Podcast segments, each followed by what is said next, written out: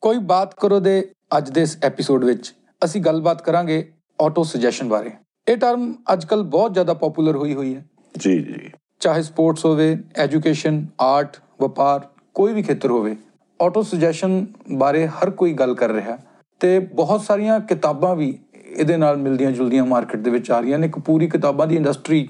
ਖੜੀ ਹੋ ਚੁੱਕੀ ਹੈ ਜਿੱਦਾਂ ਸੀਕ੍ਰੀਟ ਬੁੱਕ ਸੀ ਉਹਦੇ ਬਹੁਤ ਜੀ। ਸਾਰੇ ਪਾਰਟ ਆਏ ਨੇ ਜੀ। ਸੋ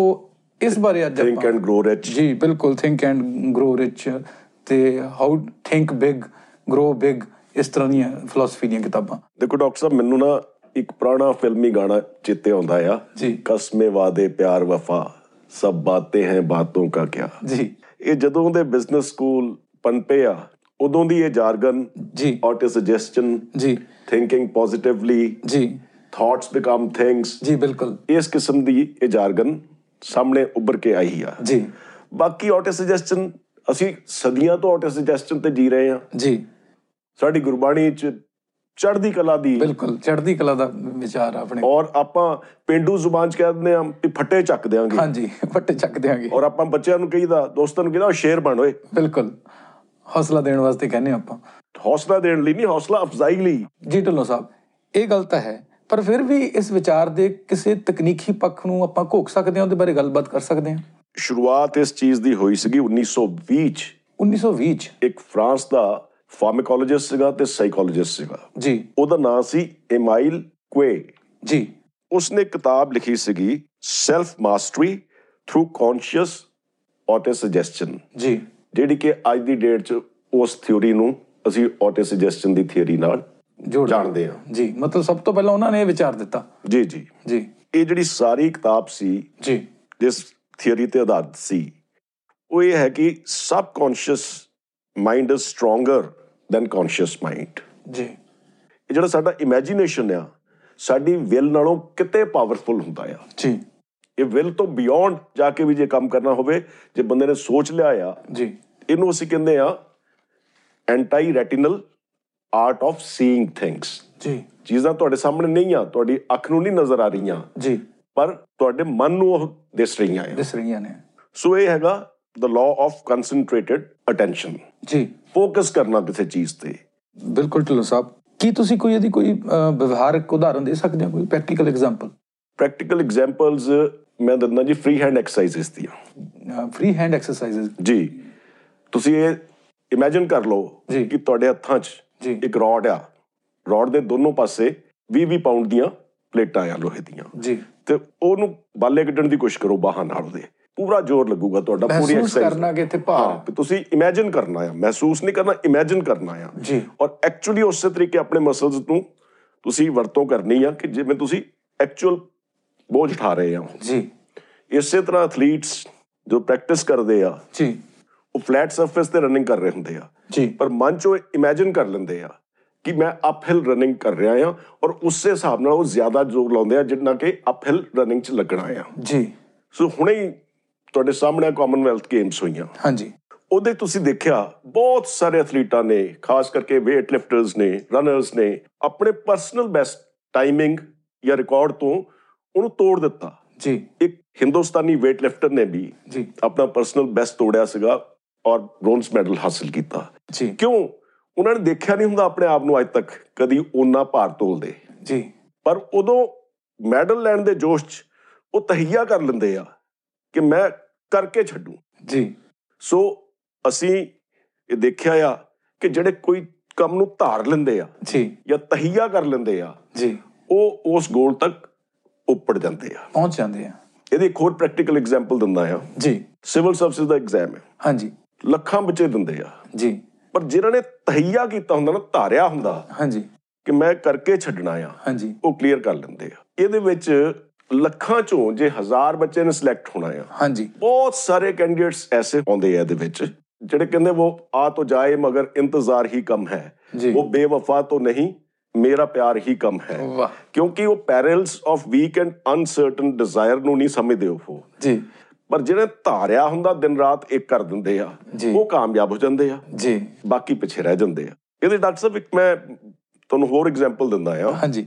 ਇੱਕ ਡਾਕਟਰ ਇੰਦਰਬੀਰ ਸਿੰਘ ਗਿੱਲ ਨੇ ਕਲੀਵਲੈਂਡ ਕਲੀਨਿਕ ਚ ਬੜੇ ਵਰਲਡ ਰਿਨਾਊਂਡ ਯੂਰੋਲੋਜਿਸਟ ਨੇ ਜੀ ਉਹਨਾਂ ਨੇ ਐਮਬੀਬੀਐਸ ਕਰਕੇ ਐਮਐਸ ਕੀਤੀ ਤੇ ਉਹ ਕਹਿੰਦੇ ਹੁੰਦੇ ਸੀਗੇ ਆਪਣੇ ਦੋਸਤਾਂ ਨੂੰ ਜੀ ਕਿ 올 India institute of medical sciences 'ਚ ਜੀ ਐਮਸੀਐਚ ਦੀ ਯੂਰੋਲੋਜੀ ਦੀ ਇੱਕੋ ਸੀਟ ਆ ਜਨਰਲ ਕੈਟਾਗਰੀ ਲਈ ਤੇ ਉਹ ਕਹਿੰਦਾ ਸੀ ਉਹ ਮਿੱਤਰੋ ਮੇਰੀ ਆ ਵਾਹ and he actually got that seat ਜੀ। ਤੇ ਅੱਜ ਉਹ ਬੜੇ ਰਿਨਾਊਂਡ ਯੂਰੋਲੋਜਿਸਟ ਨੇ ਜਿਨ੍ਹਾਂ ਦਾ ਡਿਸਕਵਰੀ ਚੈਨਲ ਤੇ ਜਿਨ੍ਹਾਂ ਦੇ ਬਾਰੇ ਜ਼ਿਕਰ ਕੀਤਾ ਜਾਂਦਾ ਜੀ ਵਾਹ ਕੀ ਬਾਤ ਹੈ ਢਿੱਲੋਂ ਸਾਹਿਬ ਇਹ ਤਾਂ ਇੱਕ ਬੜੀ ਖੂ- ਖੂਬਸੂਰਤ ਚੀਜ਼ ਆ ਪਰ ਹੁਣ ਇਸ ਥੀਰੀ ਨੂੰ ਇਸ ਵਿਚਾਰ ਨੂੰ ਜੇ ਕਿਸੇ ਨੇ ਵਿਵਹਾਰਕ ਰੂਪ ਚ ਵਰਤੋਂ ਚ ਲੈ ਕੇ ਆਉਣਾ ਹੋਵੇ ਤਾਂ ਉਹਦੀ ਕੀ ਰਾਹ ਰਸਤਾ ਕੀ ਹੋਊਗਾ ਰਾਹ ਰਸਤਾ ਤੁਹਾਨੂੰ ਦੱਸ ਦਿੱਤਾ ਹੈ ਵੀ ਤਹਈਆ ਕਰੋ ਧਈਆ focused attention on your goal ਜੀ ਪਹਿਲਾਂ ਤਾਂ ਆਪਣਾ ਗੋਲ ਫਿਕਸ ਕਰੋ ਜੀ ਉਹ ਫਾਈਨੈਂਸ਼ੀਅਲ ਗੋਲ ਹੋਵੇ ਐਕੈਡੈਮਿਕ ਗੋਲ ਹੋਵੇ ਸਪੋਰਟਸ ਦਾ ਗੋਲ ਹੋਵੇ ਜੀ ਆਪਣਾ ਗੋਲ ਫਿਕਸ ਕਰੋ ਔਰ ਫਿਰ ਫੋਕਸਡ ਅਟੈਂਸ਼ਨ ਜੀ ਉਸ ਚੀਜ਼ ਤੇ ਔਰ ਮਨ 'ਚ ਇਹ ਧਾਰ ਕੇ ਕਿ ਮੈਂ ਇਹ ਕਰਨਾ ਹੀ ਕਰਨਾ ਆ ਜੀ ਅਦਰਵਾਈਜ਼ ਕਈ ਨੁਸਖੇ ਦੱਸੇ ਜਾਂਦੇ ਆ ਜੀ ਜਿਹਦੇ 'ਚ ਮੈਮੋਰਾਈਜ਼ ਕਰਨਾ ਜੀ ਯਾਦ ਕਰਨਾ ਆਪਣੇ ਗੋਲ ਨੂੰ ਜੀ ਲੋਕੀ ਲਿਖ ਲਿਖ ਕੇ ਰੱਖਦੇ ਆ ਕਿ ਮੈਂ ਇੰਨੇ ਲੱਖ ਰੁਪਈਆ ਕਮਾਉਣਾ ਆ ਇਸ ਸਾਲ 'ਚ ਜੀ ਜਾਂ ਮੈਂ ਆ 골ਡ ਮੈਡਲ ਲੈਣਾ ਹੀ ਲੈਣਾ ਹੈ 올림픽 ਦਾ ਉਹਦੇ ਮੁਤਾਬਕ ਬਾਰ-ਬਾਰ ਆਪਣੇ ਆਪ ਨੂੰ ਯਾਦ ਕਰਾਉਂਦੇ ਆ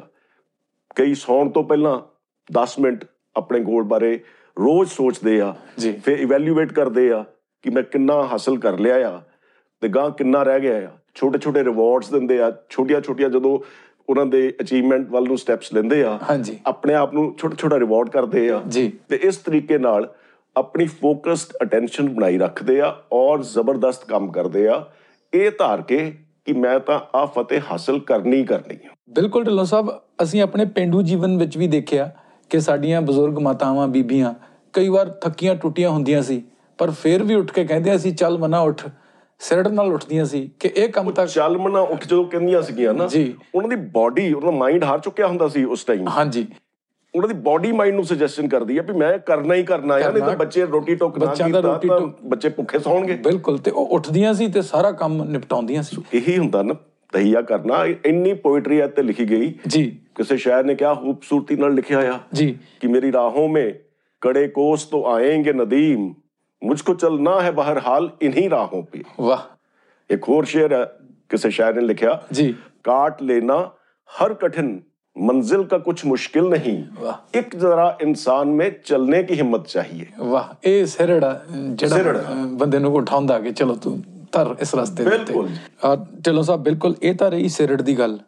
ਪਰ ਕਈ ਵਾਰ ਇਸ ਤਰ੍ਹਾਂ ਵੀ ਹੁੰਦਾ ਕਿ ਕੋਈ ਵੀ ਚੀਜ਼ ਤੁਹਾਡੇ ਹੱਕ ਦੇ ਵਿੱਚ ਨਹੀਂ ਹੁੰਦੀ ਤੁਹਾਡੇ ਹਾਲਾਤ ਬਿਲਕੁਲ ਤੁਹਾਡੇ ਆਪੋਜ਼ਿਟ ਹੁੰਦੇ ਨੇ